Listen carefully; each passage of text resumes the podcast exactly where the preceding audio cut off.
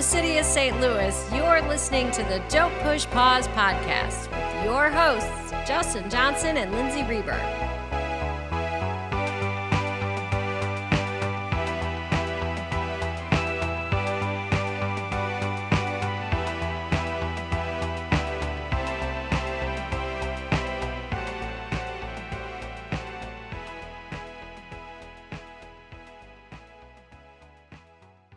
Welcome to the podcast. Yes, welcome back, everyone. Hello, Justin. How's it going, Lindsay? It's going pretty well. Going pretty pretty smooth, man. Looking forward to uh, this movie in particular.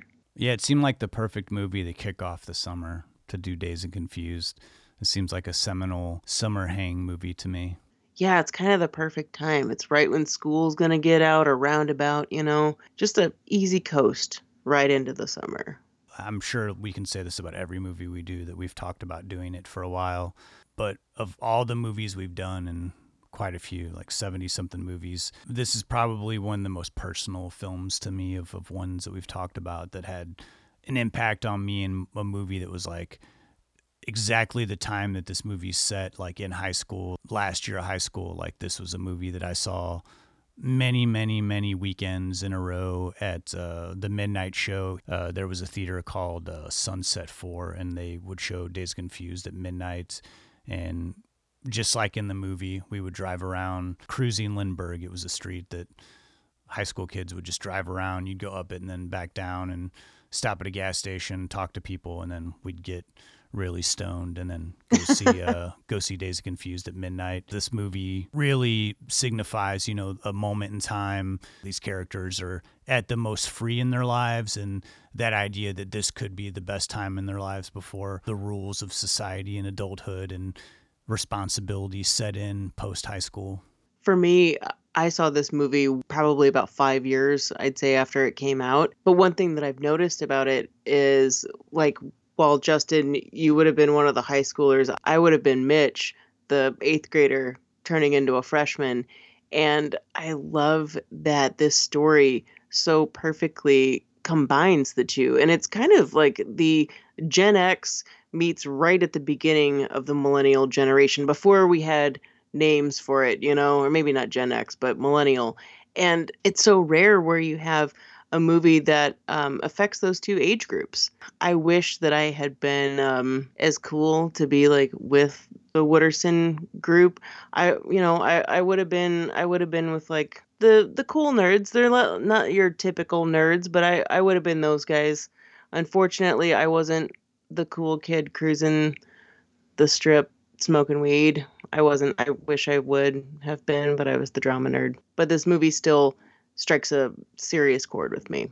One of the things we'll talk about is how this movie is set in the 70s. It is a time period piece, but it at the same time seems so timeless. And I don't know if there's another movie outside of this one that has more of a who's who of faces that went on to become big stars after this movie came out. Even in the background, you really can't sling a dead cat without hitting somebody that's like a famous celebrity now. They're everywhere, littered in this movie. So, of course, we're going to talk about the cast and we will hit on a little bit on where this movie came from, from the brain of Richard Linklater, talking about the beginning, the casting, and some difficulties that Linklater went through with the production of this film. The story of this movie is, is interesting because it is that time period where, you know, you had a guy who made a movie for $23,000. It became like a tiny indie hit. And then he goes from making a movie literally almost in his backyard with his friends to helming a $6 million studio funded movie with producers on hand. Um, but yet he was able to battle the studio left and right all through production to ultimately get at least somewhat of his vision on screen, ultimately get the movie that he wanted, uh, even if it meant uh, ending his career you know, before it even started in Hollywood. Which, of course, he didn't do. His career is still going long going today. Um, but there's a lot to unpack with this movie. Even one of the biggest characters in this movie is the never ending soundtrack. Just, I mean, it's forever present in every single scene of this movie. We'll talk about the soundtrack and, of course, the aftermath of this movie How did it fare when it came out? And what's the legacy of it today? Yeah, I'm so excited to talk about Dazed and Confused. Um, after that, we'll get into our picks of the week.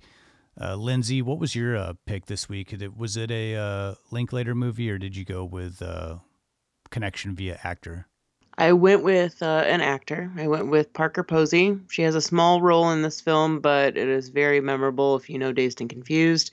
And I went with a movie from '97 called Clockwatchers. Oh, that's a good one. Man, I haven't seen that in forever.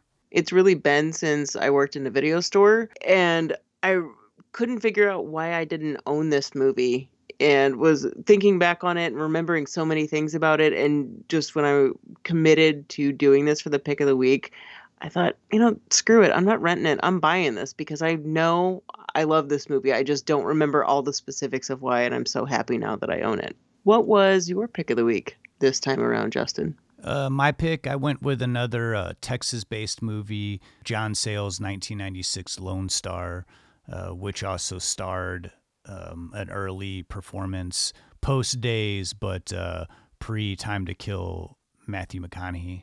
Nice. Man, Matthew McConaughey, what uh for a guy that entered this movie not having any if one if any lines, um really proved to be the standout amongst everyone in this film. Well, after our picks of the week, we'll get into our Murray moment. But before we go to that first clip from Dazed of Confused, Lindsay, I know this movie has always uh, gotten a lot of criticism to be very, very light on plot. But can you give me your uh, your summation of what this film is about? Well, the events of Dazed and Confused take place in 1976, all surrounding the last day of school and primarily focusing on a group of junior footballers, cheerleaders, and stoners becoming seniors, and the kids graduating from middle school to become freshmen. In a sea of brutal underclassmen hazing and torment, all these different sects of high school students are woven together throughout one night of searching for the party, making out, hanging out, fighting back, and contemplating the future, all while cruising the streets and back roads of Austin, Texas, in this weed laden, beer soaked, music driven coast through the next 24 hours of the rest of these kids' lives. Oh, I like that it's a lot to talk about when you've got so many different characters and so many sub stories going on in this film. To say that this is a plotless movie, I don't know. You got to look a little harder than if you think it's a completely plotless movie. I think that with all of Richard Linklater's movies, though, that even if they seem aimless, there's definitely a plot going on. You just have to want to be involved in all of the discussions that are happening. Yeah, and there always seems to be some, an ever present idea of some sort of like introspective ide- ideology, you know, something yeah. that a character is like dealing with, whether, you know, some sort of like internal crisis. Um, a lot of his movies have that character, and it may seem like it's aimless and, and plotless, but when you're actually listening to what they're talking about and listening to what they're going through, uh, you know, there's a lot more there. And I think that's why a lot of his movies are the, the characters in his films. And we've, you know, I've talked about one before, like Suburbia for my pick of the week. They, a lot of his movies are characters who are going through something in their life together and they can come off being something that might not have universal appeal, but I think there's always something that, that someone can connect to in his films and Dazed and Confused, I think there's a lot, you know, on surface it looks like this big party movie and hang movie, but I think that there's so many little moments there that, uh, especially as I get older, and I've said it all the time, but you know, I I can connect to and think like, oh man, this is uh, that moment where in your life where you're can make a change or you know you're starting to think about where where you came from and where you don't want to go. I'm always a big fan of movies that are all just talking and conversations. And Dazed and Confused is one where even if you're someone that's not into that style of movie, it is so visually compelling. And I mean, it being kind of this timeless semi period piece, and everybody's really pretty too. But putting that with all of this dialogue that is changing every five minutes, there's no way that you can't be entertained with this movie this movie, eh, you know, people say, well, there's no plot. I think we're just used to movies where there's all this exposition about the plot, you know. Yeah. You're you're you're Yeah. hearing about what the plot is. You're not necessarily seeing it all the time. And this movie doesn't have those trappings. There's not there there's exposition about what these characters are going through, not what the plot is or where they have to go, you know, that sort of thing. Exactly. So let's get into our first clip from Dazed and Confused, and then we'll be back. We'll talk about it. Oh, Let me out. Hey, Slater, you fucking hippie! Give me drugs, man! Get some from your mother, man. Yeah, we just banged your mother. Okay, fuck you, dickhead. Guys, man. God, man of the woods, what's going on? God, I haven't seen you so long. My man, what has happened? Long time, no see. yes, sir. What have you been up to? Same old shit, man. Yeah? Working for the city. Working man, huh? Been thinking about getting back in school, though, man. Back in JC or something like that? Yeah, man. I mean, that's where all the girls are, right? Stay up. But on the other hand, man, I just as soon keep working, keep a little change in my pocket, Yeah? Wait. rather than spend my time listening to some dipshit who doesn't know what the hell he's talking about anyway. I know what you're talking about. Say you're a freshman, right? Yeah. Well, so tell me, man, how's this year's crop of freshman chicks looking? What, you're gonna end up in jail sometime really soon. I know that. Fact. No, man. Yeah. No, man, I tell you. Yeah. That's what I love about these high school girls, man. I get older, they stay the same age. Yes, they do. Yes, they do. When I think of movies that get the teenage experience right, the high school experience right, that list is pretty small. There's certainly movies that I truly love, like Breakfast Club and Fast Times at Ridgemont High, though I feel like the kids in those movies feel so much more mature and smarter, where Dazed and Confused was a new kind of high school comedy for me even though it, it took place in a in a different time period it's one of those films that has lasting appeal because the situations of the teenagers and, and life experiences that are dealing with are very very relatable. And there was a lot of cross pollination where it wasn't there wasn't such a hard definition of here are the here are the jocks here are the nerds here are the burnouts. A guy who was the quarterback of the football team would smoke weed with one of the guys who was a little bit of a bookworm and they would hang out with someone who was a sophomore. And this movie's more defined by how at least I felt in high school where your your classman status, you know, if you're a freshman or if you're a senior or if you're a junior, everything was defined by that. It wasn't so much defined by you know who you hung out with. And there's like this lasting uh, impression that i get from this movie that even though it takes place in the 70s and even though i watched it in the 90s when i watch it now it still feels very very timeless. I found myself watching it and getting duped, even though I know it was made in 93, that it looks so 70s. It really has that honest vibe. And it's not like how the 70s were, it's the idealized version. And it really does have that feel. Everything in Dazed and Confused is from Richard Linklater's point of view, from his experience, from his stories that he remembers hearing of people that he went to high school with or friends of friends everything in it comes from direct experience or someone else's experience. So I think all of these themes that run throughout many high school movies are universal. And that's why something like Dazed and Confused, someone can feel while watching it, oh, yeah, this was my high school. I went through this. But it's that we all experience, you know, rejection and insecurity and straight up boredom half the time. And when a movie, whether it's in the 90s or the 70s, probably before, I don't know, before the age of cell phones and social media, everyone did have the same experience.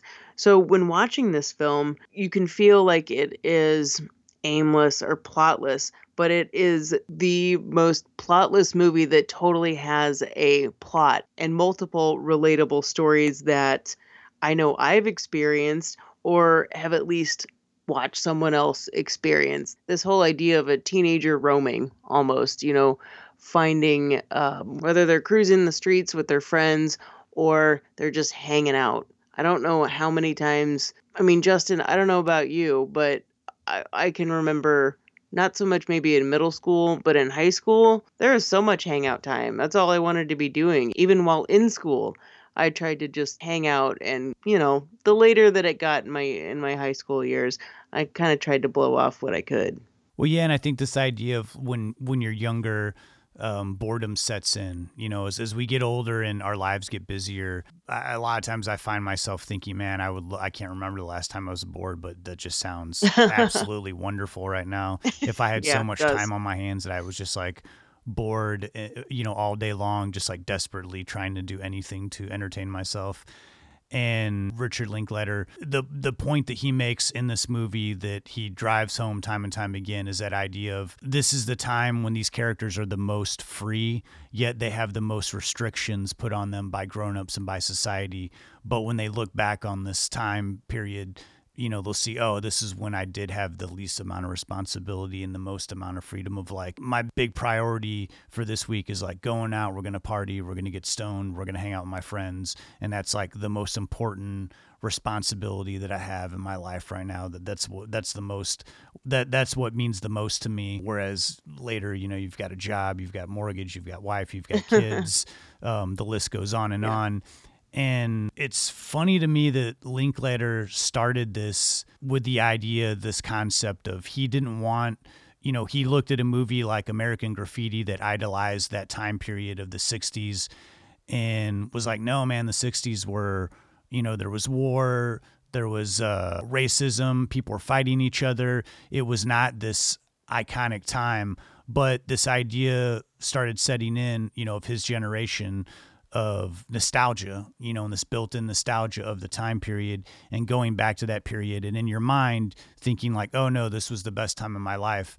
And it's funny to me that he approached Dazed of Confused with that idea of like, I'm, you know, I think he called it the anti nostalgia movie and tried to make a movie that was not going to be like American Graffiti, but you know the movie you, you can't you can't fight that you can't make a movie about a place and time with teenagers and like put a soundtrack on it of, of, of music of that time period that people naturally have nostalgia to and when you hear experts talk about nostalgia they say it's usually formed from that time when you're young you know where you felt the most Yeah. you were the most impressionable and this movie to me like just bleeds nostalgia he did set set out to make a more serious tone film. Uh, this is one of those movies that wanted to be a party movie, and I think he said something like the original cut of this was three and a half hours. He had darker tones in the script that they didn't shoot, but there was actually darker stuff in the movie that they cut out, and eventually. As time went on, when they were cutting the film, the movie sort of showed itself as no, this is a lighter movie that isn't a laugh out loud comedy. I mean, there's funny elements to it, but I wouldn't go as far as to call this a comedy, even though I think that there's a lot of humorous things in it, but it is a, a, a hang movie. It is a party movie. That's not the movie I think that he necessarily set out to make, but the idealisms in the movie and the characters that he wanted are were intact. You know, at the end of at the end of the film. And for some people, this movie, myself included, I mean, I didn't have to go through any hazing rituals, but there are some things in this film that seem completely foreign by today's standards. But something like the severe paddling and hazing and bullying and squirting freshman girls with condiments and oil, like all of this initiation into the next step of your school life. These were things that really did happen. And they're depicted in this film, not necessarily in a funny way. There are plenty of funny lines that happen and plenty of moments that you find yourself laughing. But Linklater is not poking fun at it. If anything, he's bringing some truth to exposing what he saw. And I think that that's something that can be jarring when maybe someone who hasn't seen this movie before, who's not over, you know, 35 and can say, yeah, yeah, that totally, that was a thing that happened. But it can be jarring looking back on this film and, and watching it today. It was for a lot of truths that this movie brings to life the bullying and the brutality of hazing is something that you don't really see that often, if at all, in movies today. his approach to the bully scenes in this are kind of sadistic in a way because the town and he and he himself said I was the Adam Goldberg and Anthony Rapp character where I thought it was crazy that they were doing this. And he said, you know, when he became a senior, you know, he his class was like, let's not do this. Let's not carry on this tradition where we're like beating kids all summer with paddles. Linklater doesn't use these scenes as some way to, to make fun. I mean, he's he kind of shows a lot of the things that are dark about high school and when the teachers or the town isn't jumping in and saying, "Hey, you know, this is this is taking it too far." Everybody's kind of watching the the fact that everybody's watching and having a good time, seeing all these kids get abused is what makes the the scene so dark. you know, it's like you're like, "Oh Yeah. god, this is like horrific." But to me it still gives the movie an, an extra punch because the fact that you know we see the character Mitch go through this, he gets a brutal paddling by like four dudes that all none of them really look like they're in high school. They all look like they're like 25, like hitting them as hard as he can. He looks terrible at the end of that scene. He looks humiliated and he's like crying, but he is a kid and when the Jason London character offered, you know, is he's the one out of all of them that doesn't hit him with a paddle and he says, "Hey, come out tonight and hang out with us." And the Mitch character's like, "Is that is that okay?" He's like, "Yeah, yeah, you know, the other guys will will take it easy on you and, you know, it'll look good for you to not let them know that it bothers you." And that's such a high school thing, like a such a high school way to rationalize something. It rings so true and I think time and time again in this movie you see these characters make these decisions that you don't question them because you're like, no, that that tracks. You know, a 15 year old mind, a 16 year old mind. It's like, yeah, that those that's the kind of decision making skills you know that I had at that time. The same things for the incoming freshman girls. Instead of hitting them with paddles, they're humiliating them and doing degrading, awful things to them in front of other people. So in the same way that the football guys are doing this to Mitch the the newbie freshman, the cheerleaders are also saying, "All right, come on, hang out to the one girl that they've picked to like hang out with them and make it not be a big deal." But we even see later with that character of Sabrina, the incoming freshman, that torment doesn't end. It doesn't stop at that day and we see that that abuse still continues on. And i we could go deep on this on how you know we shape young minds in high school and how that behavior is something that's learned and passed on. But that's not kind of like the point of this. The point is to just show the brutal truth of what teenagers can be like in the way that the characters interact, like the character of Pink, who he's the the quarterback, but he's constantly annoyed that the coach is trying to get him to sign this pledge that he's not going to abuse drugs or alcohol, and he's feeling super oppressed. His girlfriend calls him out and says, "You act like you're so oppressed. You're like the king of the school. You're like everybody treats football players like gods." But he doesn't want to have these rules. You know, he's he doesn't want to feel like he's already stuck in this hierarchy because he you know he already went through it as a freshman. You know he already has been spent three years like having people tell him what to do and say no you're a freshman you can't do this. Now you're on the football team you have to do this. And that to me you know as a as a movie that has been described as plotless like we said that to me is a huge plot part of this movie Yeah, because yeah, you, all, all a lot of these characters are dealing with that same thing. You have the character the Randall Pink Floyd character dealing with this pledge, but then you also have the the Mike character Adam Goldberg who also feels like his group of friends feel like they're they need to get out of this small-minded town. I mean, this they're they're not living in the big city. This whole high school takes mm-hmm. place in a small Texas town, and Richard Linklater was a star uh, football player and baseball player, but he was also a pretty heady kind of guy. And he was also a guy that didn't want to live in a small town his whole life. You know, he wanted to move on and go to bigger cities and experience different things and meet different people that weren't the, the same as he was. And to me, that there's there's little subplots flowing throughout this whole movie, and I think they come full circle too because everybody by the end of the night finds a little bit of something that they're looking for, that they're searching for, and even with the harsh things that happen in this, I don't think that it's about that necessarily. It's about how we take it all in. And at, at the end, when many of the main characters are laying on the football field, there's the crux of this existential uh, part of the plot that still is the kernel of the movie, and that when you look back, you know, you want to be able to say, I did as best as I could, I played as hard as I could, and I you know, had as most fun as I could while I was forced to be stuck in this place.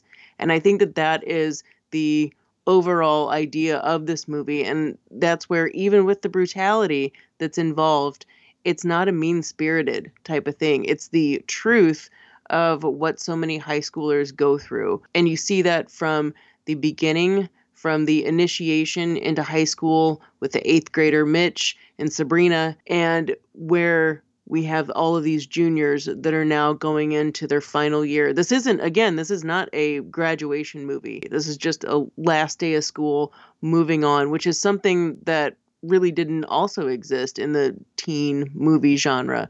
But it is this coming of age idea of growing, of becoming an adult. And this movie hit at a unique time. Teen movies had kind of like died out. Probably like the last teen movie was Say Anything that came out in 89. But even that movie was kind of trying to shift what a teen movie was. You know, it was trying to be a little more introspective and trying not to make it all about the teen experience, you know, looking ahead, looking toward the future. Much different, you know, than the movies of the the sort of teen sex comedies of the 80s, which, you know, they just made so many of to a point of just ridicule. And in 1993, when this came out, there really wasn't anything like it. A couple years later, we had a long line of of teen comedies, um, which actually kind of kicked off very much eh, how they did in the 80s with Amy Heckerling doing Clueless, like how she did started, you know, the trend with uh, Fast Times at Ridgemont High to me, still, Dazed and Confused kind of sticks out differently because it doesn't really uh, tie itself down to any tropes. They don't get any all that sort of silly, stereotypical stuff that we had seen in teen movies. And I, a lot of reason why I think is because Richard Linklater has was already mature when he was in high school, and he was 31 when he made this movie. So he was out of that realm for you know almost a decade and a half by the time he started making Dazed and Confused. I, I honestly believe that's why there's this more mature outlook on what teenage life is. And he was still young enough to connect with the young actors in this movie to sort of give them guidance on saying, you know, you guys are closer to this, closer to that high school experience than I am, but let's work together and make this a movie that that is relatable and I really think like that was the the greatest strength of this movie is like Linklater really connecting with these young actors, this huge ensemble cast, in helping shape this into the movie that it became, which is you know a real deal, real life feeling of what high school is like, and having this a night that sticks out in your mind that you know you do that you do think back on and you know, not necessarily in a cliche way of say it was the best night of my life, but you know, that time in your life where you're reminiscent of something and you can always look back to it and feel young for a moment. You know, you mentioned the the teen sex comedies of the 80s. One thing that's incredible about this film is that there's no sex in it. It's only making out really, and it might feel hypersexual, but that's also kind of what high school is like. Yeah, sure, there are kids that are having sex, and it's certainly implied in in some scenes, but it's not about that. It's not about sex. And along with that, as this movie was kind of marketed as a stoner movie, as a drug movie, whatever, the thing that I love about the whole idea of like smoking weed in this movie because everyone pretty much smokes weed. It is used as a conversational piece, something that is insightful and makes people that maybe even wouldn't interact in different groups talk to each other as something that causes almost a revelation. And with the idea of this being a cruising movie, all it is is talking. All it is is dialogue and people interacting. And the idea of using weed to facilitate some of these conversations, whether it is like the stoner car or the more brainy kids car, they're all having the same conversations, the same deep conversations. They're just happening in different in different ways. And the way that weed is used in this movie, I don't consider this a stoner movie, really. It just happens to be all throughout the film. I don't consider this a stoner movie either. I, I do find it hilarious that when this movie came out in the 90s, the drug use in this movie to me, uh, I thought was like wild because I smoked weed in high school and I knew a lot of people that did, but you weren't really out in the open about it all the time because it was still kind of frowned upon, you know, like you wouldn't just openly be like, yeah, tonight, you know, I've, got my joint and you have it behind your ear, like how open they are in Dazed and Confused about it. I was thinking like, oh man, that must have been the 70s. Like everybody smoked weed. but what's more funny to me now is like now watching this movie in the year 2021, so many people smoke weed and pots like deregulated and it's out in the open and you can go and buy it in stores and hemp is used for so many things. To me, it feels more relatable in the sense of like, oh yeah, if someone came over and they like, hey, I'm gonna walk out to your back patio and, and toot this thing real quick. Is that okay? Oh yeah, sure. You know, I mean, it's not that big of a deal, and I think it's like we've come full circle to where drug use, you know, marijuana use is is uh, out in the open like it was in the 70s and how it's portrayed in Dazed and Confused. And the drinking age in Dazed and Confused in Texas in 76 was 18.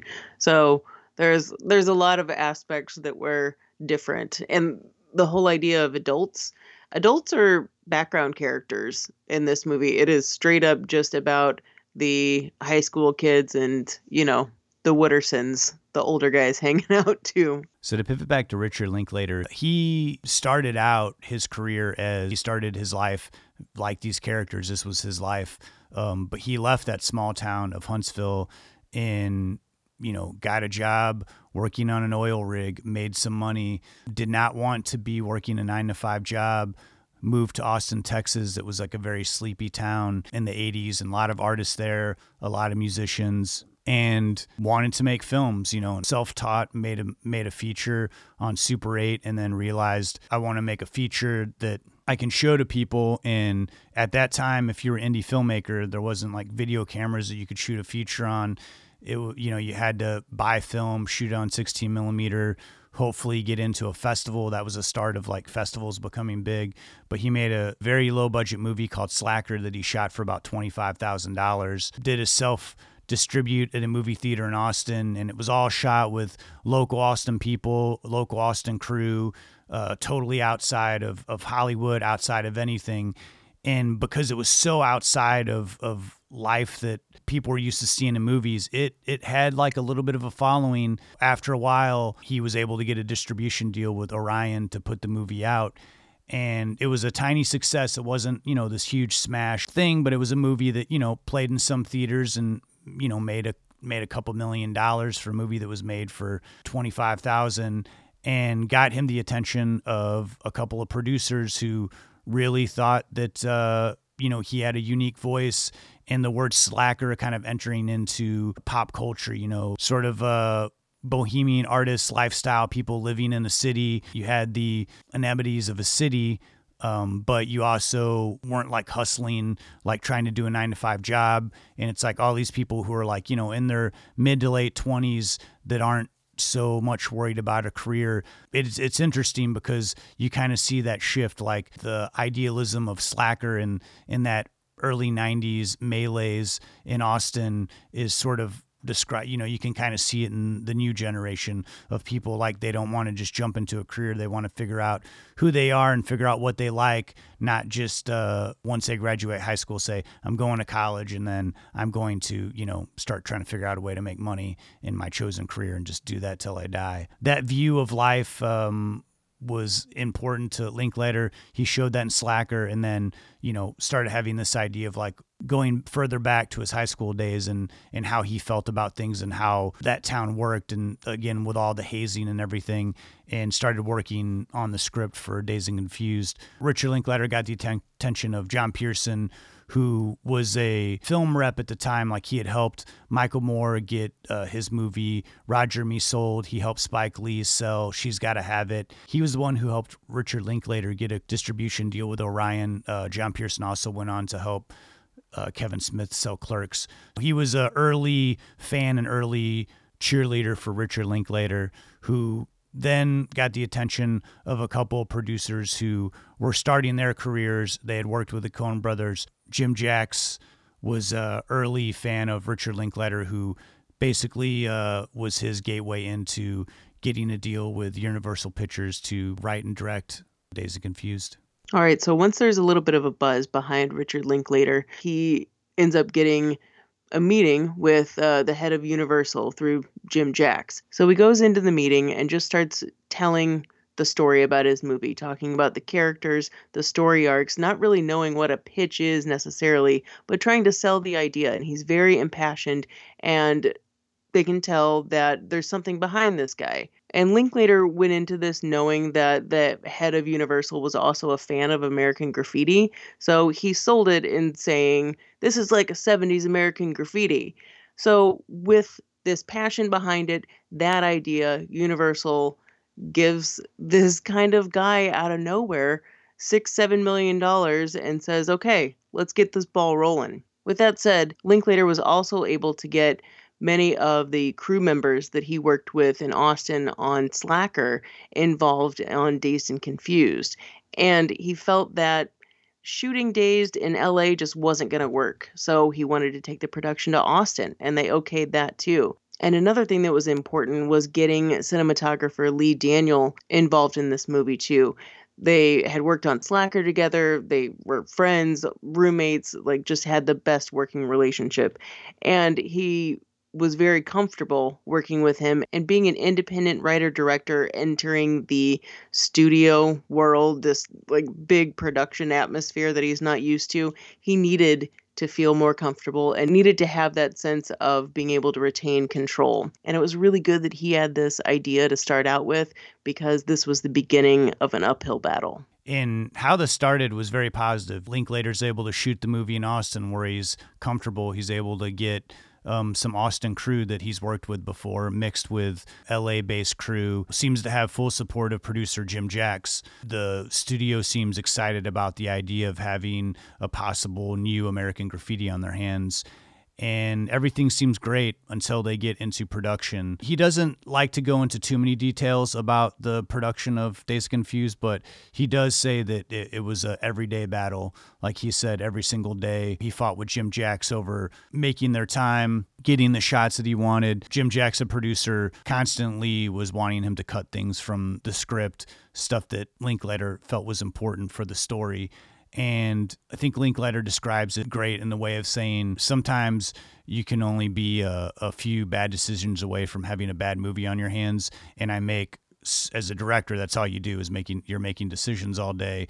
And the studio was kind of bending his hand and making decisions for him, which was affecting the vision that he wanted and the whole reason why he got into this thing, you know, got into to bed with the studio. And through the entire production, there's many times where he did fight and he did win some battles uh, with the studios, some battles he lost.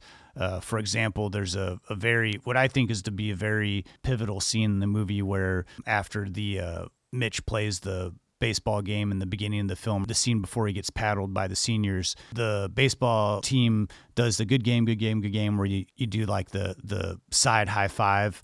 And that is just such a distinct memory that anybody who has played little league or baseball, uh, you recognize that, or if you've seen a little league game. And Jim Jackson, producer, was like, "No, we're cutting that. We don't need it." And Linklater was told at lunch, like, "Yeah, we're cutting that scene." And to Linklater, that was the whole reason they were out there. That was the most pivotal scene to shoot. And so he fought and won that battle. And I can only imagine how loose that scene would feel if it just cut from him striking somebody out to cutting to him getting paddled, not seeing that moment in between that, that we've all experienced if we played sports. Yeah, and that scene was all about building up tension. That scene and many others, all it took was the script supervisor being like, "Yeah, actually we need to shoot that or else it's not going to cut together if we do if we put these two scenes together. And all of a sudden, Jim Jacks was like, fine, we'll find the time. And this played into the overarching idea that Linklater was just kind of not respected by the producers. And this is what I meant by this uphill battle, just like constant. If it wasn't arguing for scenes like this, it was about there's too much cursing involved. But Linklater was thinking, well, these are teens. They curse. That's what they do. And, and it's going to be a lot. But Jim Jacks was so, so serious about this movie not being R rated, but it just wasn't going to happen. He wanted it to be a PG 13 movie so it could hit a more broad audience, but it just wasn't the vibe of the reality that Linklater was going for. And there are many times during the production where Linklater felt that, you know, he just didn't have the the backing and the support and the enthusiasm from Universal Pictures anymore. Um, he said seemingly it almost felt like they wanted to to sabotage the movie and, and not have it come out and not have it be good and re- really kind of taking all the hope that he had, you know, of this being, oh, this is going to be this great experience working with the studio. And he's, you know, he's gone on to do so many movies. I mean, he's he's done several like independently financed movies as well as studio features. Um, some that you know had big budgets, much bigger than Dazed and Confused. But he said he's never had it harder than when he worked on Dazed and Confused. He said he kind of felt like you know, it was ironic because he was going through this sort of hazing ritual that Mitch experiences of like a freshman coming into high school. He was having that as this independent filmmaker coming into working within the studio system. And he said every time he he gets on a new movie set and he kind of starts thinking about Dazed and Confused. He kind of gets like the heat on the back of his neck, you know, sort of getting angry, thinking about how hard it was, you know, getting that movie made. It's kind of shocking to me because uh, in interviews, you know, he said he doesn't even, he said that he ranks Dazed Confused among his movies of like in the middle at best of movies that he thinks that he's proud of that, you know, that he thinks are his best films. Man, I find that really wild because I, I still think, I mean, Linklater has done so many great movies. I love uh, him as a director, but I, I still think Dazed Confused is uh, is up there amongst you know his top three best movies. Yeah, of course that's going to be really loaded when you come at this movie and you have to hack the script basically in half and cut out so much that you put into it, and the studio tells you it needs to be faster, funnier, and stupider. Like how really? That's what you want? so for him, he made a lot of concessions for this movie in the end, it sounds like from interviews that he got the best out of what was available. But would he probably have kept it a lot of things in that he wanted to? Yeah, probably about like 20% more. In interview after interview with Linklater, uh, he really doesn't have too many fond memories of the actual production of this movie or working with Universal Studios. Uh, so much so that even the day before Dazed Confused was released, he wrote a tell all diary based article that was printed in the Austin Chronicle. And uh, you know this was a this was pre-internet. If that was printed nowadays, it would be on top page of Variety, like, you know, an hour later, like the story would get picked up. Austin was a small city at the time. Uh, Richard Linklater wasn't a huge name, so you know, it, it, felt safe to do so. I can't imagine anybody doing that now. And I think it's something that he regretted at the time but you know he kind of ripped on the studio and ripped on the experience. The one positive thing though he did have to say about Dazed Confused was working with the young and talented cast. Um, he said that was the pure pleasure, and he said for them it was great because he said it seemed like they were having the times of their lives. They didn't have all the pressure on their backs like he did, is trying to keep this movie afloat. He did have nothing but great things to say about uh, working with this cast, and we'll get into that. We're gonna stop for a moment. We'll go to another clip from Dazed Confused, but we'll come back and talk about Richard Linklater working with the cast and this uh, ensemble group of up and coming stars that uh, you see in so many movies today. Found that in your glove compartment, man. you know you're the third person who's given me this today. God. But what do you reckon you're gonna do? I don't know, man. I'll probably end up signing. I just don't want to give in so easy. Man, it's the same bullshit they tried to pull in my day. You know, if it ain't that piece of paper, some other choice they're gonna try and make for you. You gotta do what Randall Pink Floyd wants to do, man. And let me tell you this. The older you do get, the more rules are gonna try to get you to follow. you just gotta keep living, man. L-I-V-I-N. Man, if you're gonna sign that paper, man, you should throw a little grass right in the middle, man. Roll it up, yeah. sign the joint, man. That's gonna tell them something. That's what I'll do. Yeah. Assholes. Yeah, so what? They're all a bunch of assholes, but you gotta think about it. We've had a lot of really good times right here, Pink. Yeah, I mean, come on, Pink. I can't believe this. You act like you're so oppressed. And you guys are kings of the school. You get away with whatever you want. What are you bitching about? Well, look, I mean, all I'm saying is that if I ever start referring to these as the best years of my life, remind me to kill myself. So, Lindsay, is, is this our largest ensemble cast we've ever talked about, or was Magnolia bigger than this one? I really feel like this is bigger than Magnolia. This is a good 25 or 26 people that have, you know, almost equal screen time. Well, I think everybody in this movie is excellent, but we're gonna have to pare this discussion down so that we don't stretch this thing Yeah. out to three hours talking about every single cast member in the movie. Yeah, kind of like what we had to do with Magnolia, but Yeah. we'll group these actors together by kind of their class in high school. Even though everybody mingles together, the way to talk about this is to kind of define them by their group. And like we said in the beginning, this was a launching pad for a lot of these actors, like some a few that are huge now, like Ben Affleck. This was one of his first few movies. Uh, this was Matthew McConaughey's first film, which is nuts. What a performance! A performance that wasn't even originally as large as it is in the finished product. Yeah, let, let's start there. McConaughey's uh, role was like just a few lines. Once he took on the role, just they realized like it was it was kind of one of those things where it clicks with everybody, like the cast and the crew are like, yeah, this guy's like amazing. Like we have to do more with this character. And so Richard Linklater just started writing more and more stuff for for Matthew McConaughey to do, putting him in more scenes. And we'll talk about Sean An- Andrews Pickford in a little bit here, but uh, originally he was in Pickford. Shawn Andrews was in more of the movie, but once uh, some stuff happened with him, they wanted him in the movie less, and so they kind of filled that space, that empty empty space, with uh, the Wooderson character. Matthew McConaughey, an actor that was so you know his character was so good, came to life that they wanted him in more scenes of the movie. So uh, he went from having a few lines to becoming really a central character, and I think one of the most memorable characters that people really love in this movie. Yeah, he's on some of some of the posters for this film, and for someone that had a couple lines and wasn't even intended to be a main character, he's kind of one of the random people. He's not one of the high schoolers. He's supposed to be an older guy that's hanging out with the high schoolers, kind of being smarmy, looking for freshman girls with the classic line that Richard Linklater says he can't believe he wrote, which was, I keep getting older and they stay the same age. That is a messed up line, Yeah. but it is really funny. and it, he has like this like shit eating grin on his face when he says the line too.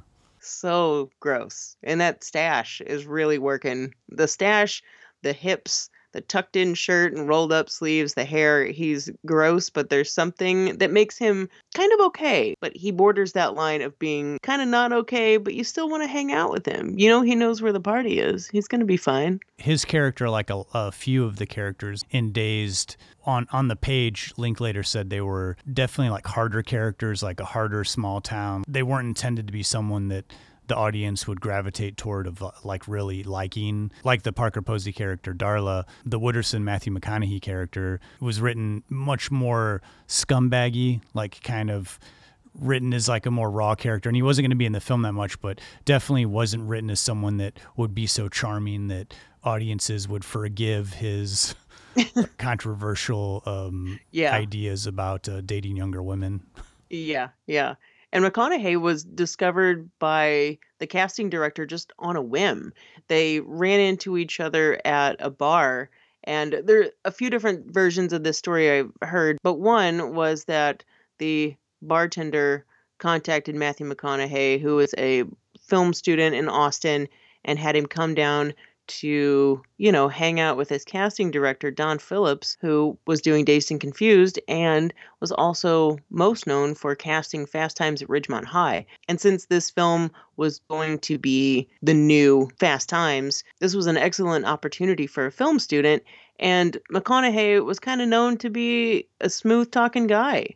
And so he came down and he and Don Phillips hit it off, talking about golf, girls, liquor, and they just really seemed to hit it off. I think hung out well into the night and the morning.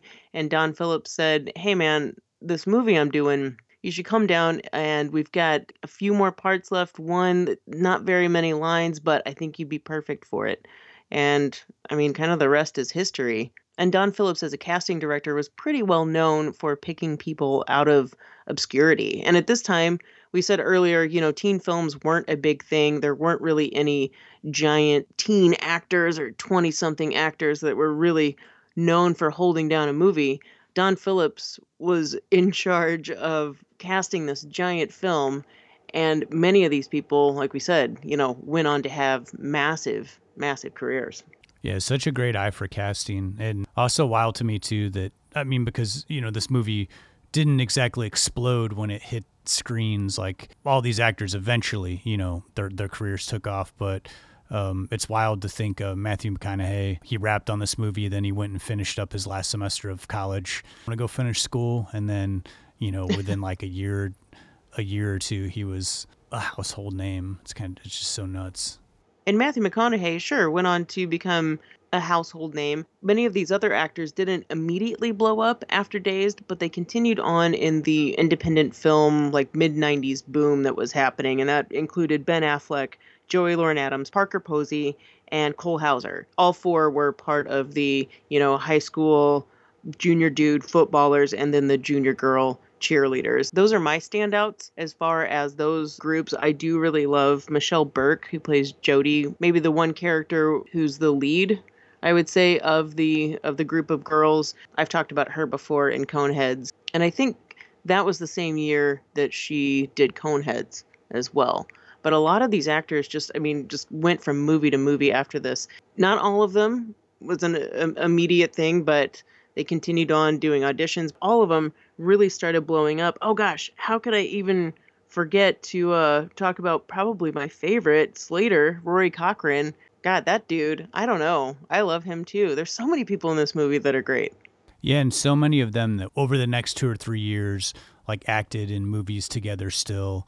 Parker Posey, I mean, she within like three or four years became, you know, I think like they dubbed her the queen of indie cinema. 1997, she had three movies in Sundance.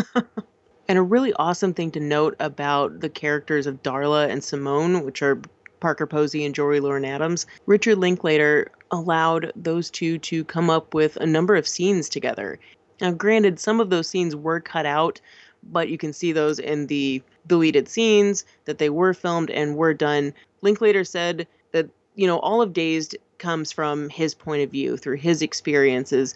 And in some ways, the female stories in this film kind of went by the wayside it just wasn't his experience. It's not what he knew, but he drew upon influences that he had heard of at the time. But because he felt like he was kind of lacking in this department in the story and what we saw of all of these characters that we were following, he allowed Parker Posey and Joey Lauren Adams to write some of their scenes. So a lot of scenes that we see with them you know, those guys came up with them. There's one of the deleted scenes that's actually really funny, and that's those two hanging out on the hood of a car and just like, you know, shooting the breeze. You know, they're kind of getting drunk, and it's, you know, it's pretty funny. But one of those things, you know, just a scene that was cut out just for the running time, but also says a lot about Linklater and his commitment to making the story as involved as possible and wanting to incorporate everybody's creative vision. I always really like Slater to me is like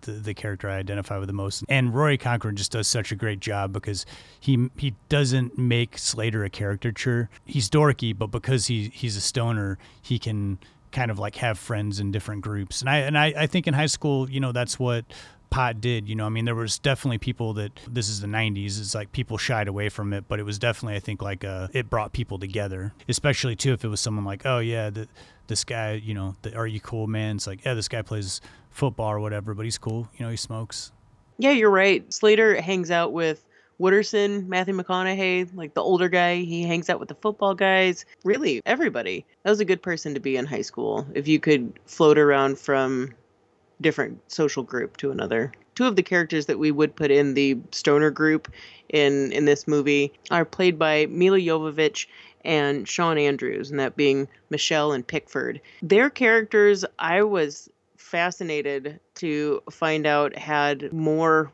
involved in the script, but because there was, I don't know, there's, it seemed to be like Shawn Andrews had a little bit of a chip on his shoulder and thought this movie needed to be all about he and Milla Jovovich and kind of ended up writing themselves out of it because of how he did scenes. After I heard this information, I watched the movie all the way through just to see his scenes and how he interacted with the ensemble. I don't know if if you're into doing something like that, but really interesting. You can siphon out whatever you want from watching his performances, but compared to everybody else, it seems like he's kind of the one that's not interacting with the ensemble as much as everyone else is. From what I've gathered from other cast members and, and Richard Linklater and the producers and interviews, you know, he was one of those guys. Like, not many people were still trying to carry on the uh, the method acting style. It just wasn't something that a lot of actors were doing anymore. But he was definitely one of those guys that annoyed people by the method acting. And then also his uh, agent was like calling Linklater like constantly and making sure that things were going good. And uh, apparently Shawn Andrews was just like a big a hole on set and didn't get along with the other actors and, and kind of tried to uh, when it was their when it was other actors' turn to be in front of the camera and their scene, you know, he would do whatever he could in the background to like get himself noticed. Enormous ego, and you know maybe that works once you've hit it big, but uh, when you're starting out, that's a good way to not make friends and and you know not yeah. uh, not uh, have people want to work with you and certainly he's out of all these people i mean he's one of the few that's been the least amount of movies so i think if anything it had a dramatic effect on his career in a in a negative way by his uh, behavior on set. I could only imagine how maybe something like that would follow you, especially when you have a giant cast of people that you're going to be going to auditions with. You know, there's there's going to be something that people remember when you behave like that on set.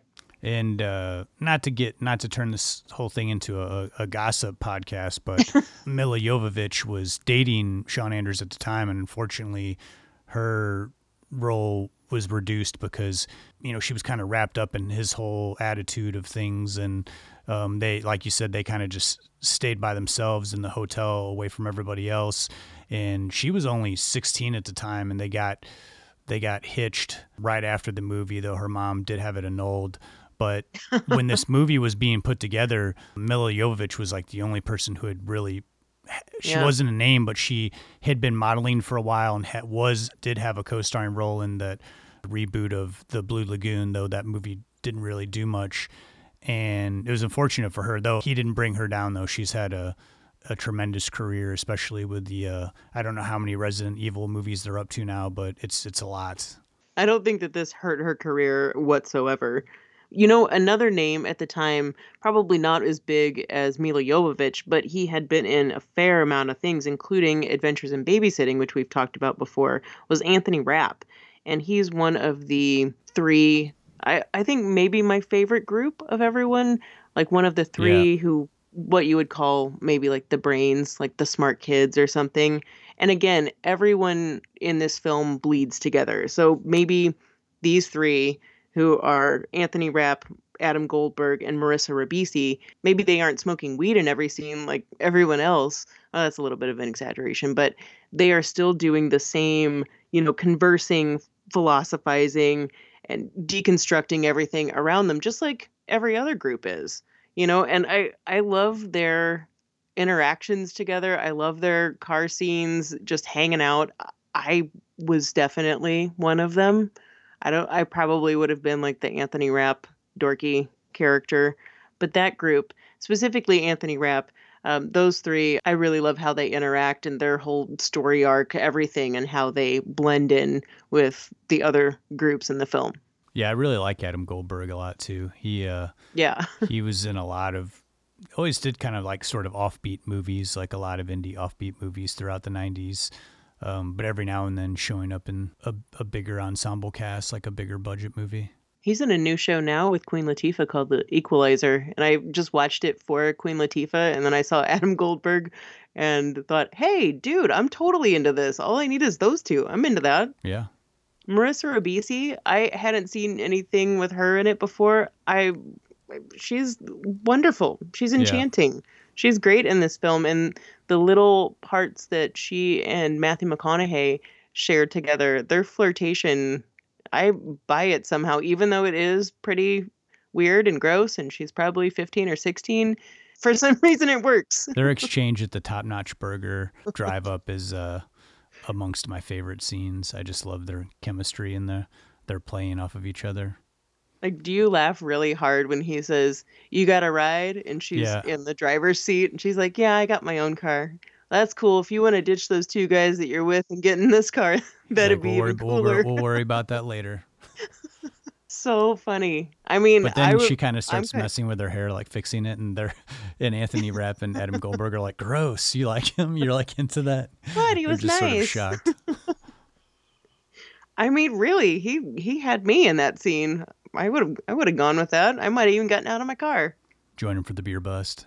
And although everyone in this film shares the same amount of screen time, if we're going to boil it down to being one lead role, it would be the character of Pink, played by Jason London, who is the quarterback of the football team and is the lone guy that doesn't want to sign this uh, promise letter that's been sent out by the coach of the football team that says, you know, I promise not to do drugs or drink or do anything crazy over the summer, put the team ahead of everything and just, you know, focus on next year and being in the best physical shape and have nothing but that in mind ahead. And he's the the standout amongst all of his other friends and they're just like, "Man, just sign it. Just sign it, dude. Just whatever, ignore it." And he has this uh inner struggle with that. And if we're going to have one theme that runs from the beginning to the end of the movie, it's it's going to be that. And we have to care about Pink or the rest of everything just kind of falls apart. Pink, like the character of Slater, is another guy who floats from group to group. He can interact with anyone and be totally chill and cool. You want to hang out with him. And I like Jason London like a lot in this film, but he is someone that is easygoing and you kind of don't even realize that he's the lead uh, out of everyone. I, like I think he does a really great job in this movie, a very sort of understated performance, but he is in my eyes like one of the least interesting characters simply because I think he's supposed to be basic, you know, he's supposed to be so easygoing and he does kind of float through the movie. He gives the movie its central conflict of him, you know, signing this paper, but though he gets the majority of the scenes, unfortunately, because he is that the sort of base character, he doesn't get some of the interesting sort of quirks that all these other characters get that are only on screen for for little short bursts of time. Um, but I still think he's like extremely like instrumental in in showing us a character who anybody can identify. It's like, oh, he's a nice guy. You know, he's he doesn't go along with everybody else, but yet he's still popular. Sort of the guy that you know you, you you'd hope you'd have a friend like that. You know, in high school. Yeah, that's very true. And Linklater said that the character of Pink is him in a lot of ways. And also, another character that is him in a lot of ways is Mitch, played by Wiley Wiggins. And whenever we see Mitch and Pink interacting together, that it's like the older version of Linklater talking to his, the younger version on counseling him on what life is going to be like ahead. And those two characters' interactions together, that's what you hope for. Pink is very kind to Mitch and isn't a terrible bully, you know, like like we see with O'Banion and Benny, like all of these dudes that are just out there shaping their paddle, out there to just whip some freshman butts. And Wiley Wiggins, for a guy that just was picked out of obscurity in Austin, what he does with this role is so genuine. Like he is a kid that I went to eighth grade with. And I like the real performance. It almost feels very unactor like. It just feels like that's definitely a kid that I went to school with. He definitely seems like the most untrained actor out of all the the group of people in this movie, but also gives that awkward, very realistic performance. It's just like he's just being himself, you know, on screen. Yeah. Yeah. And he really does like a fine job of, of showing an example of that of someone transitioning from uh, eighth grade into into their freshman year, and then also it's a good juxtaposition of seeing him with Jason London because it's sort of implied that Jason London was like him. You know, he was the Wiley Wiggins character when he was coming up, and so he's kind of looking out, looking out after him and and showing him the ropes. And uh, again, Wiley Wiggins, like Jason London, is another character who we get. You know, they're taking us through the motions. They're taking us through this town and through those those two characters that we we sort of get a behind the scenes of all the other people that they're interacting with. And another actor that was from Austin, picked kind of out of nowhere, and that is Sabrina, played by Christin Hinojosa. And again, with Wiley Wiggins, those two really, I mean, they just really embody this natural behavior of someone that is green that is not necessarily just wanting to belong, but it's just trying to get by. And they're like good kids. And I love the innocence that Christin brings to this role, the interaction and flirtation that happens with she and Anthony Rapp's character. It's very cute.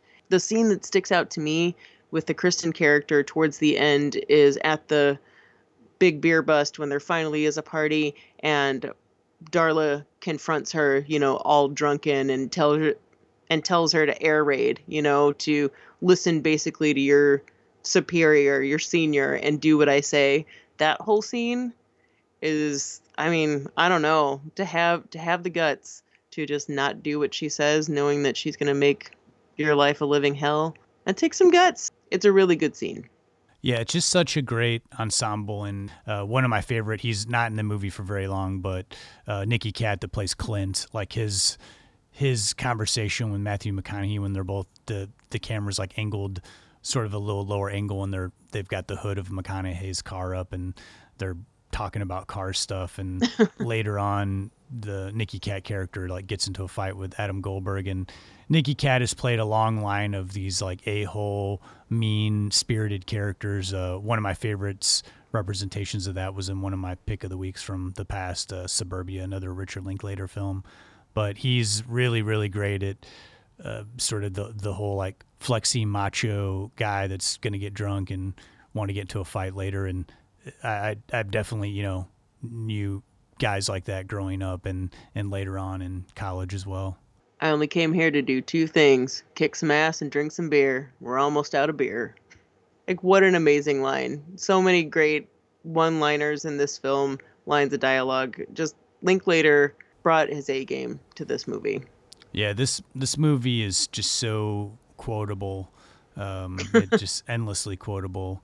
Um, so a lot of that uh, kudos to Linklater, but also the cast for helping yeah. them piece together some of the movie's funnier scenes.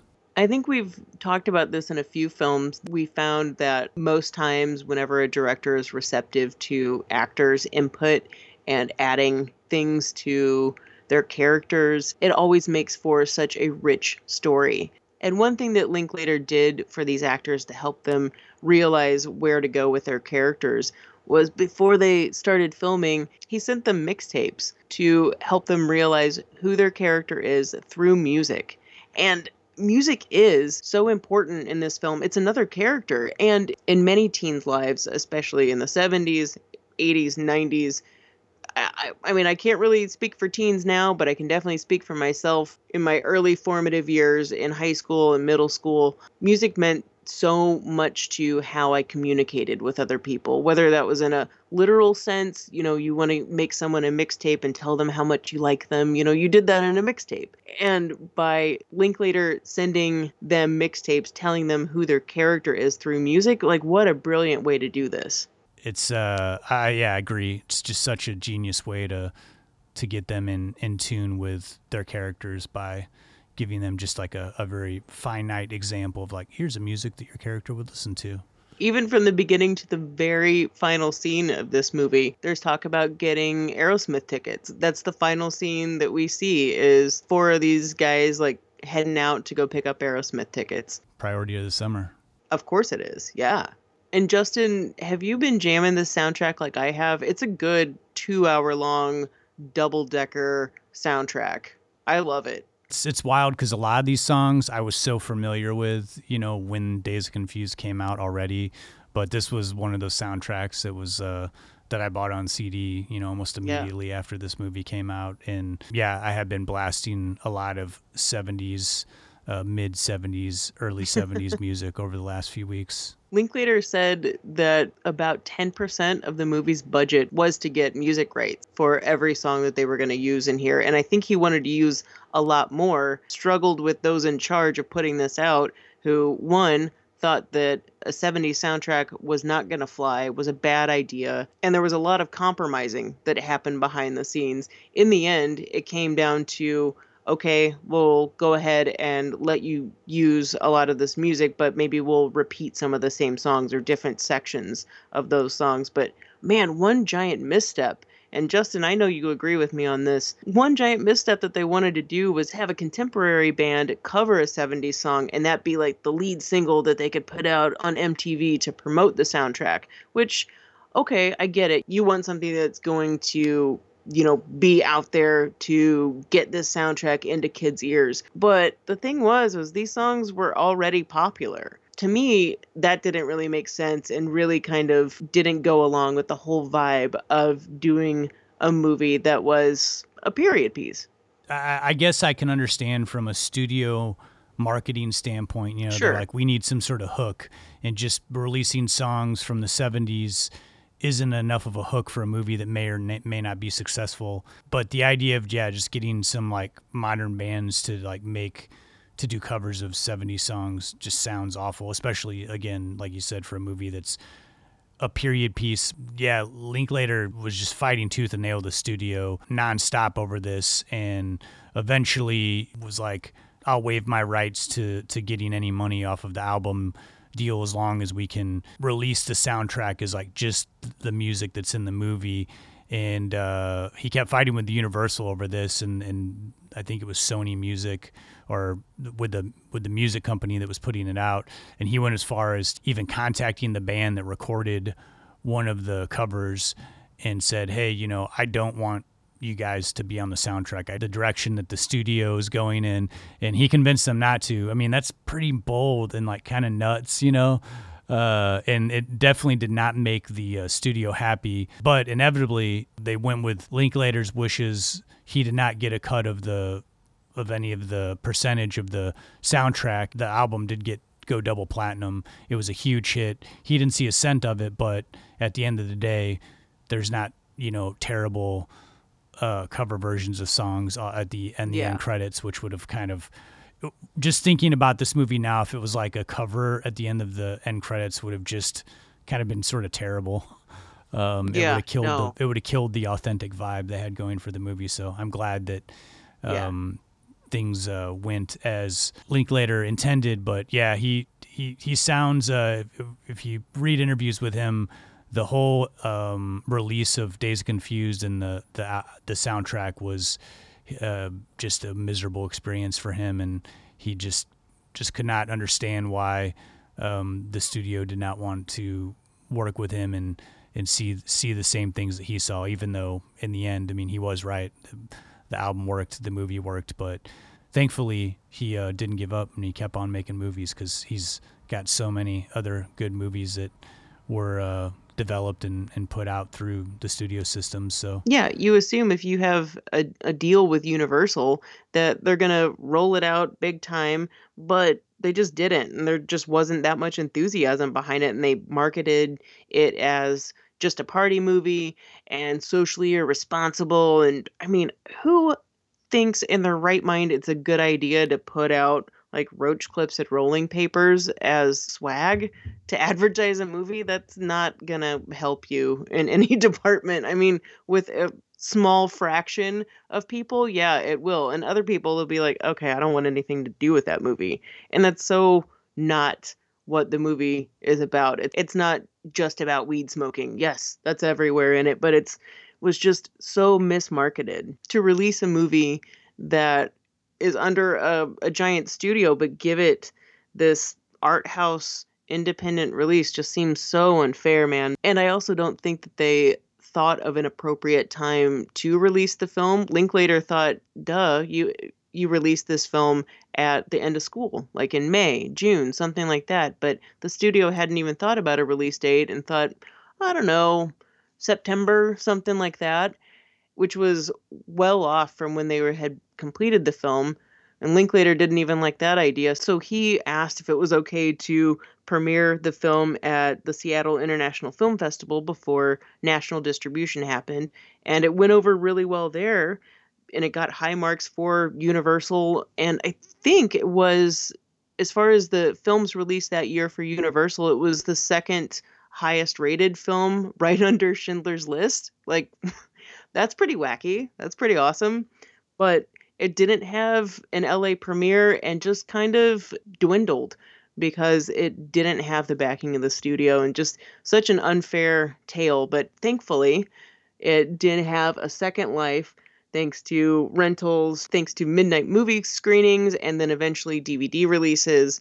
Uh, this movie certainly has gained popularity over the years. And every time that an actor in this film does something huge nowadays, you know, you go back to where they came from. So since this was the first film for some people or very early in their careers, you're always going to hit on Dazed and Confused. Yeah, and it's it's one of those movies too that gets passed down, you know, from older brothers, older sisters to their younger siblings and then also you always have a new crop of kids coming into high school and if they're looking for that high school movie to watch this one probably still feels more relatable than a john hughes movie or a fast times at ridgemont high. That's the truth. I watched this back to back with fast times at ridgemont high. Yeah completely different vibe.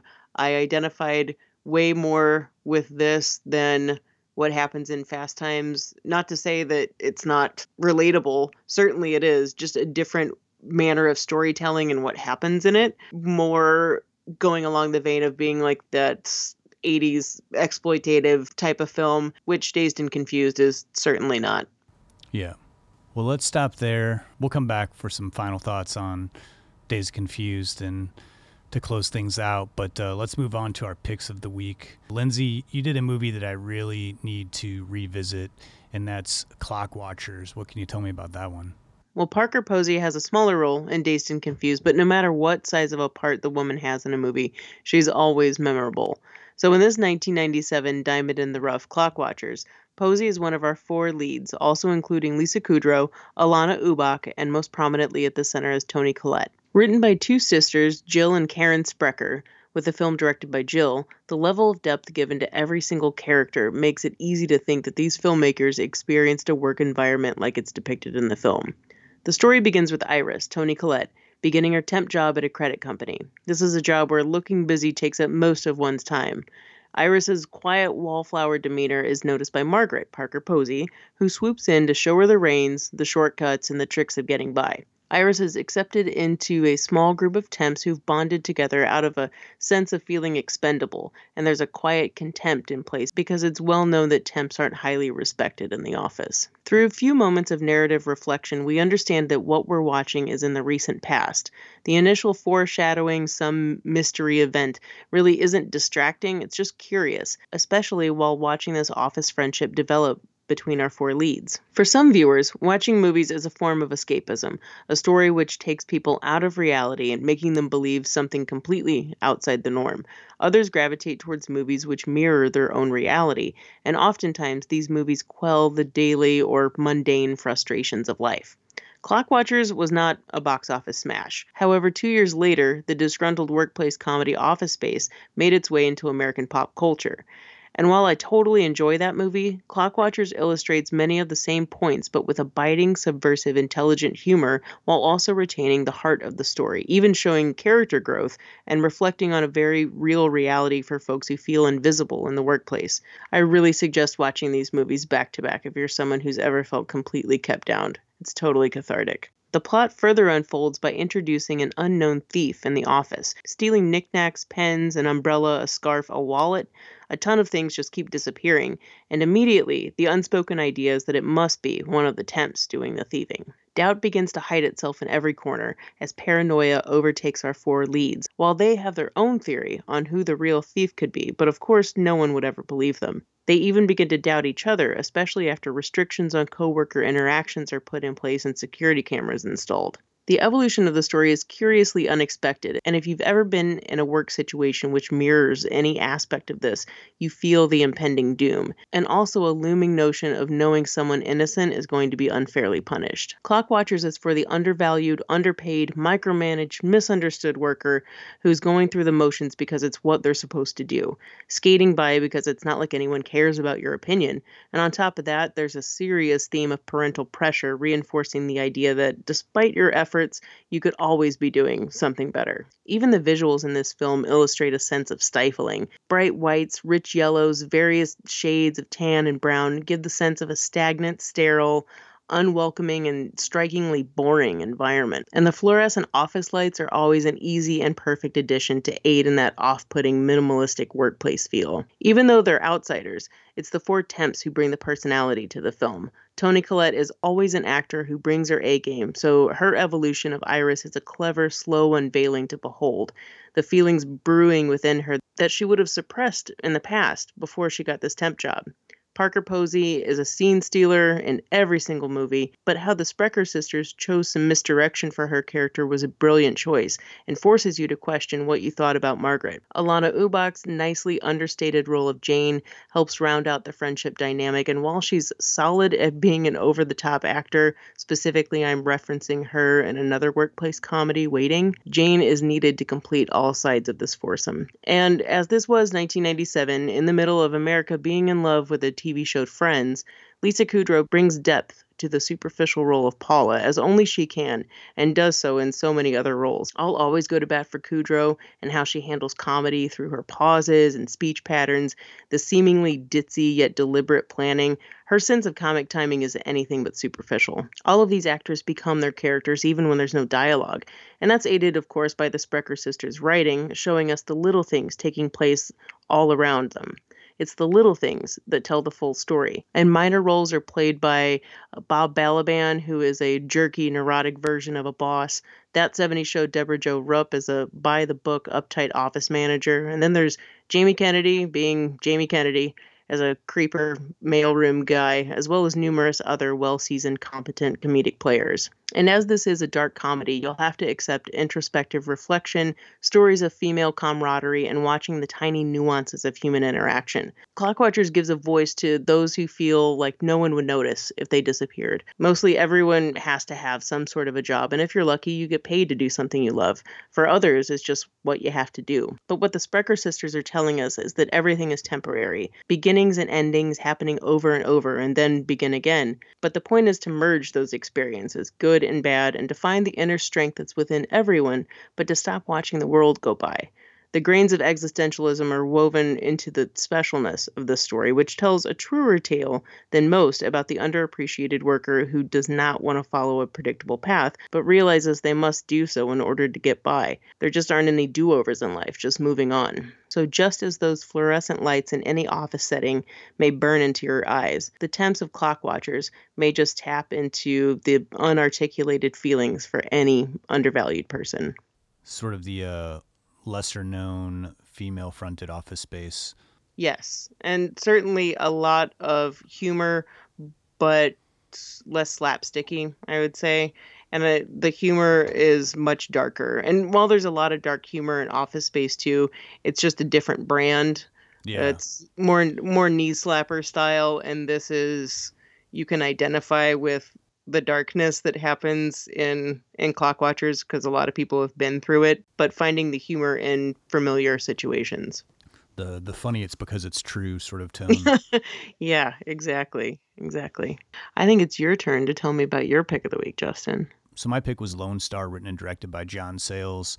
Um, I've always loved John Sayles movies, even though sometimes they can be a little heavy-handed and slow. This movie I feel like is his best film. Lone Star is an absolutely fantastic movie, and it's really impressive. This was came out in 1996 during the big boom of independent film, and Sayles had been a independent filmmaker since the early 80s, and it, it's such it's such an expansive movie for a movie that only costs $3 million. It's just so rich and textured. It's a different approach for handling a murder mystery. Definitely one of those movies I think that requires multiple viewings because there's so much going on and so many characters that are interwoven. The, the movie bounces back between the present time of 1996 when the movie came out in 1957. The movie opens with a mystery in present day 1996 where the bones of a body are found along with an old sheriff's badge and the current sheriff, played by Chris Cooper, who has been in a lot of Sayles movies, he gets curious about it because they're starting to think that this was a sheriff who was mysteriously disappeared back in 1957. So Chris Cooper starts trying to figure out the mystery of what happened. They think it's the the body of of this old sheriff who is a mean old man played by Kris Kristofferson and probably one of his best roles. He plays a, a, a racist, terrible, just honorary sheriff. And John Sayles does a really stylish way of cutting back and forth. Instead of doing flashbacks, which a lot of movies do, the camera will like pan over from a place of of present day and kind of pan over and then they're in the same location but it, it's in 1957 and the first time it does that it, it can kind of it's kind of jarring but then you you know immediately you're like oh okay this is the style this is it, it, it's actually a pretty clever way of of cutting back and forth between present day 1957 we start to learn that all these characters that are in present day were affected by decisions uh, that were made by their parents and, and people from the past. Matthew McConaughey plays a very small role. He plays a sheriff that took over after Kris Kristofferson disappeared. Um, and he was a sheriff that everybody loved, but he also had uh, a lot of mysterious settlings going on that affected other people's lives. It's kind of hard. I don't want to give anything away because it is a, a, a very tightly wound murder mystery, and the stories kind of keep intersecting until you it starts revealing all these different uh, secrets and in lies that were were hidden by people in the past that affect people in the future. Uh, the movie deals with racism. It deals with politics. It deals with uh, uh, redemption. It deals with how decisions parents make can affect their kids. It's really reminiscent of the movie Chinatown. This is going to be a bold thing to say, but I actually like it better than Chinatown. Um, if I had to watch them back to back, and a really great measured performance by Chris Cooper, who takes the lead. It's an incredible ensemble cast, which is another reason why I kind of wanted to pair it with Dazed and Confused. We've got Elizabeth Pena, uh, like I said, Kris Kristofferson and Matthew McConaughey, Joe Morton, a very small role by Frances McDormand. So, one to really check out if you're a fan of John Sayles and you haven't seen this, it's a must see. If you like murder mysteries, uh, this movie is very slow, but it's very interesting. It keeps you wondering what's going on. And I think it has a very satisfying ending, has a couple of nice surprises. And again, this, I think it's just a perfect example of that 90s independent film movement where they would take a small budget but they would get do so much with it and focus on the acting and focus on the story and really make a very rich and interesting movies. To be honest like if this movie played right now i think it would blow people away like if it came out in theaters now because you just don't see too many movies like this on the big screen. But of course this movie would go straight to to netflix or hulu or something. This is not a movie that would would show in, in theaters um, in this day and age which is unfortunate but um, Lone Star, it's not streaming for free anywhere, but it certainly is available to rent for like digitally for like three or four dollars.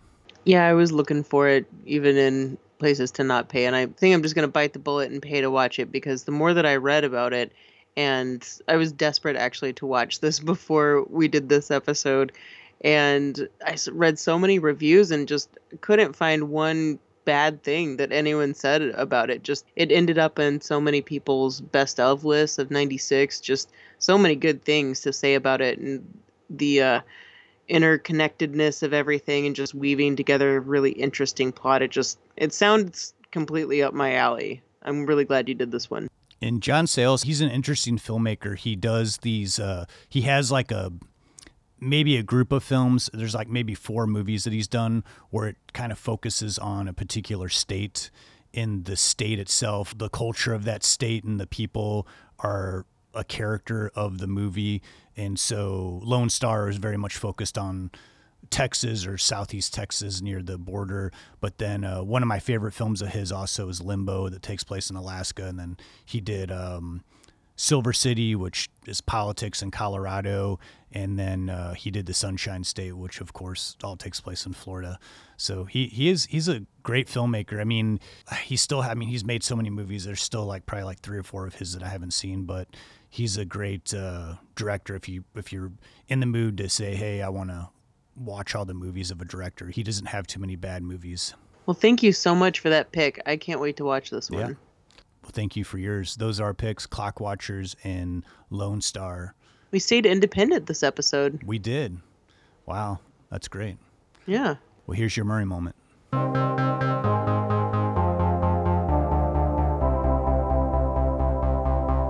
Chicks dig me. because I rarely wear underwear, and when I do, it's usually something unusual. I think I need a root canal. I'm sure I need a long, slow root canal. You're gonna come and shake my monkey tree again? Oh, what does that old queen know? She didn't even show. Hmm, Faye, this is so scrumptious. Is this hand shut? The flowing robes, the grace, all striking. That was fun.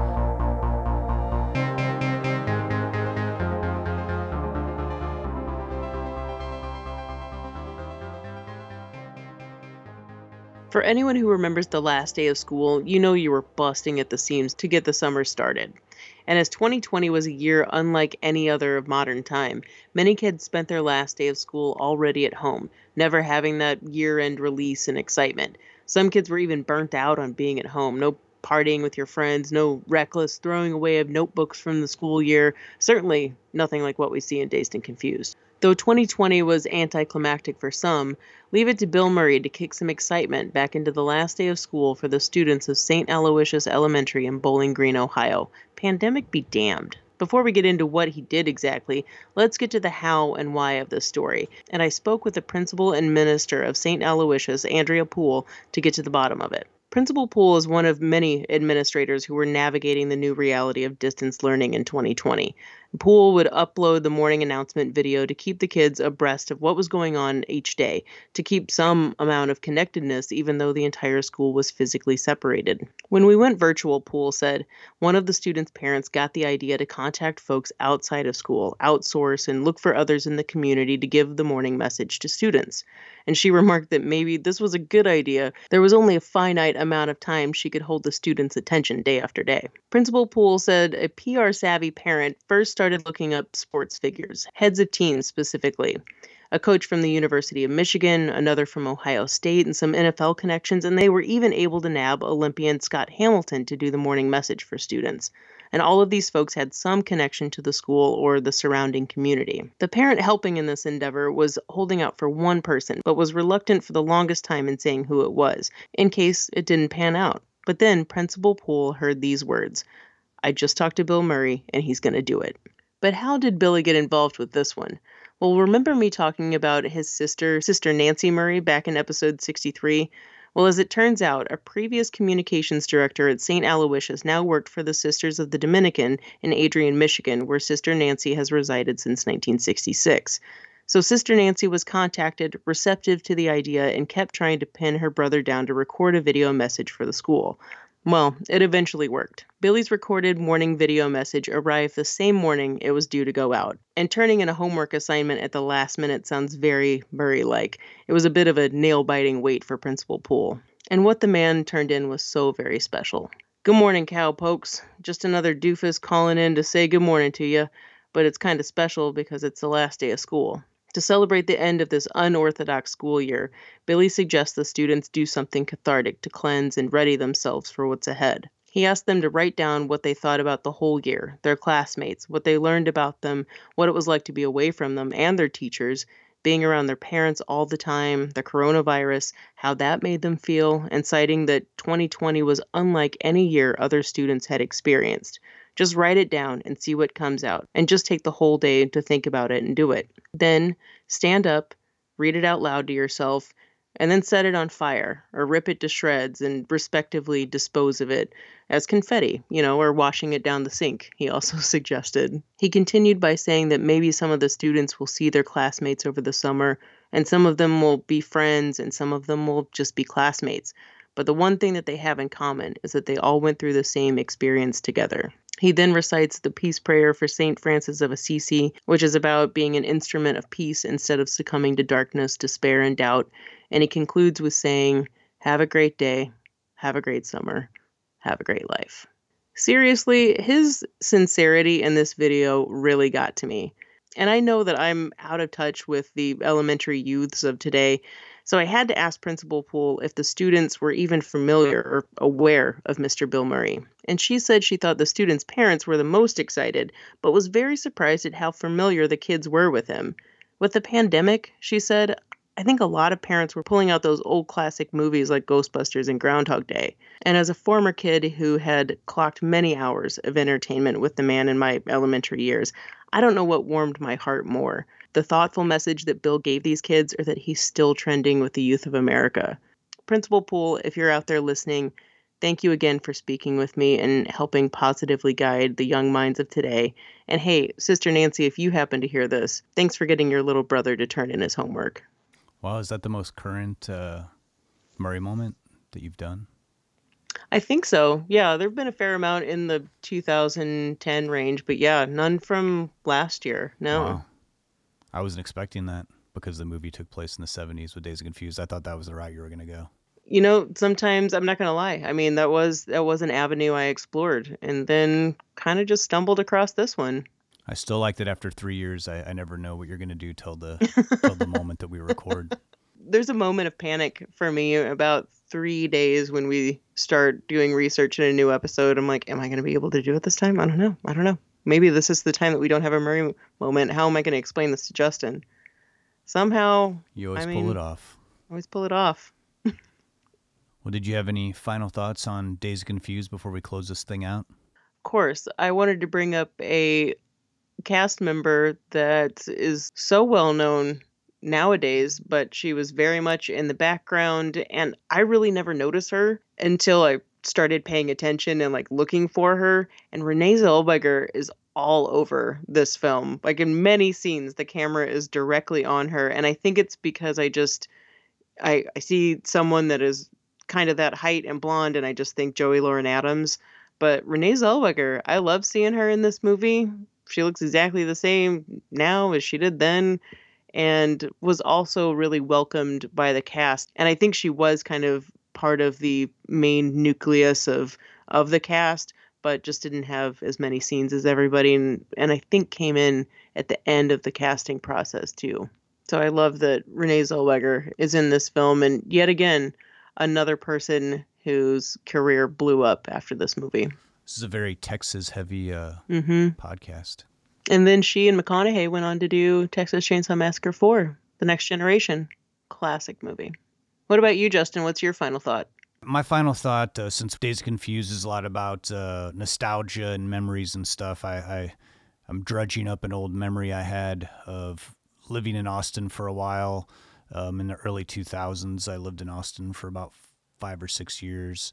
One of the reasons why I moved there is because they had always I was always broke because I'm talking about every weekend. It seemed like they had some sort of special screening where they would have cast members from the movie or the director there. Richard Linklater did the, this a lot because he started the Austin Film Society, and so to raise money for that organization, he always would bring filmmaker friends in, or they'd hold premieres or whatever. But one of the movies, special feature movies that they did was they had uh, uh, outdoor screening of Dazed Confused for the 10th anniversary and got just about every cast member there to come and it was the first time a lot of a lot of them had seen each other. So it was like kind of like an awkward stage setup Matthew McConaughey, like people were just going nuts. Like he had to have like two security guards with him the whole time, and like women were like screaming, like fought, like trying to like almost jump over the gate to the area that they were in. But it was a lot of fun, and they had uh they had it in the location where they shot at the Moon Tower, and they had uh, kegs and stuff. Like you could buy beer, so it was like a keg party at the Moon Tower with a screening of Dazed Confused with the cast and crew there and Linklater and man, it was about as fun as it, it sounds. I mean, I just had a blast. If they do a 30 year anniversary for it, uh, I, I'll I'd drive to Texas for that. Oh, I'm hitching a ride on that one. We'll hit up the Moon Tower. We'll hit up that reunion. We'll do Steel Magnolias. We'll do Texas Chainsaw Massacre. I mean, Justin, this is like the Woodstock of everything to do with Dazed and Confused. It's so cool that you were there. We've been we've been plotting this Texas Chainsaw Massacre field trip for like two years. We just need to freaking do it. Well, this is movie number three that we have a reason yeah. to to do Texas. I have family all over Texas. We have plenty of places to stay. Well, I love that you were there. I'm jealous, but I'm so happy that you got to experience it. It was a lot of fun. Well, we hope uh, you've enjoyed this Dazed Confused episode. If you'd like to check out more episodes, please hit us up on social media or our website. Uh, the website is don'tpushpausepodcast.com. We have an archive of all our old episodes, and you can find out what's upcoming, um, information about the podcast, all kinds of goofy stuff. Um, sometimes we'll, we'll, we'll do like goofy videos and stuff, but uh, we put those up on our Instagram. We've got a Facebook page, YouTube page, a Twitter handle, everything at Don't Push Pause Podcast. And uh, we'll be posting about it soon, but next episode we're doing will be Ghost World, which I'm very excited to talk about. Um, it'll be the uh, 20th anniversary of Ghost World. Yeah, I can't wait to revisit that one too. Well, that's uh, that's coming up. Until next time, I'm Justin Johnson. And I'm Lindsay Raber. Thanks so much for listening. Thank you guys.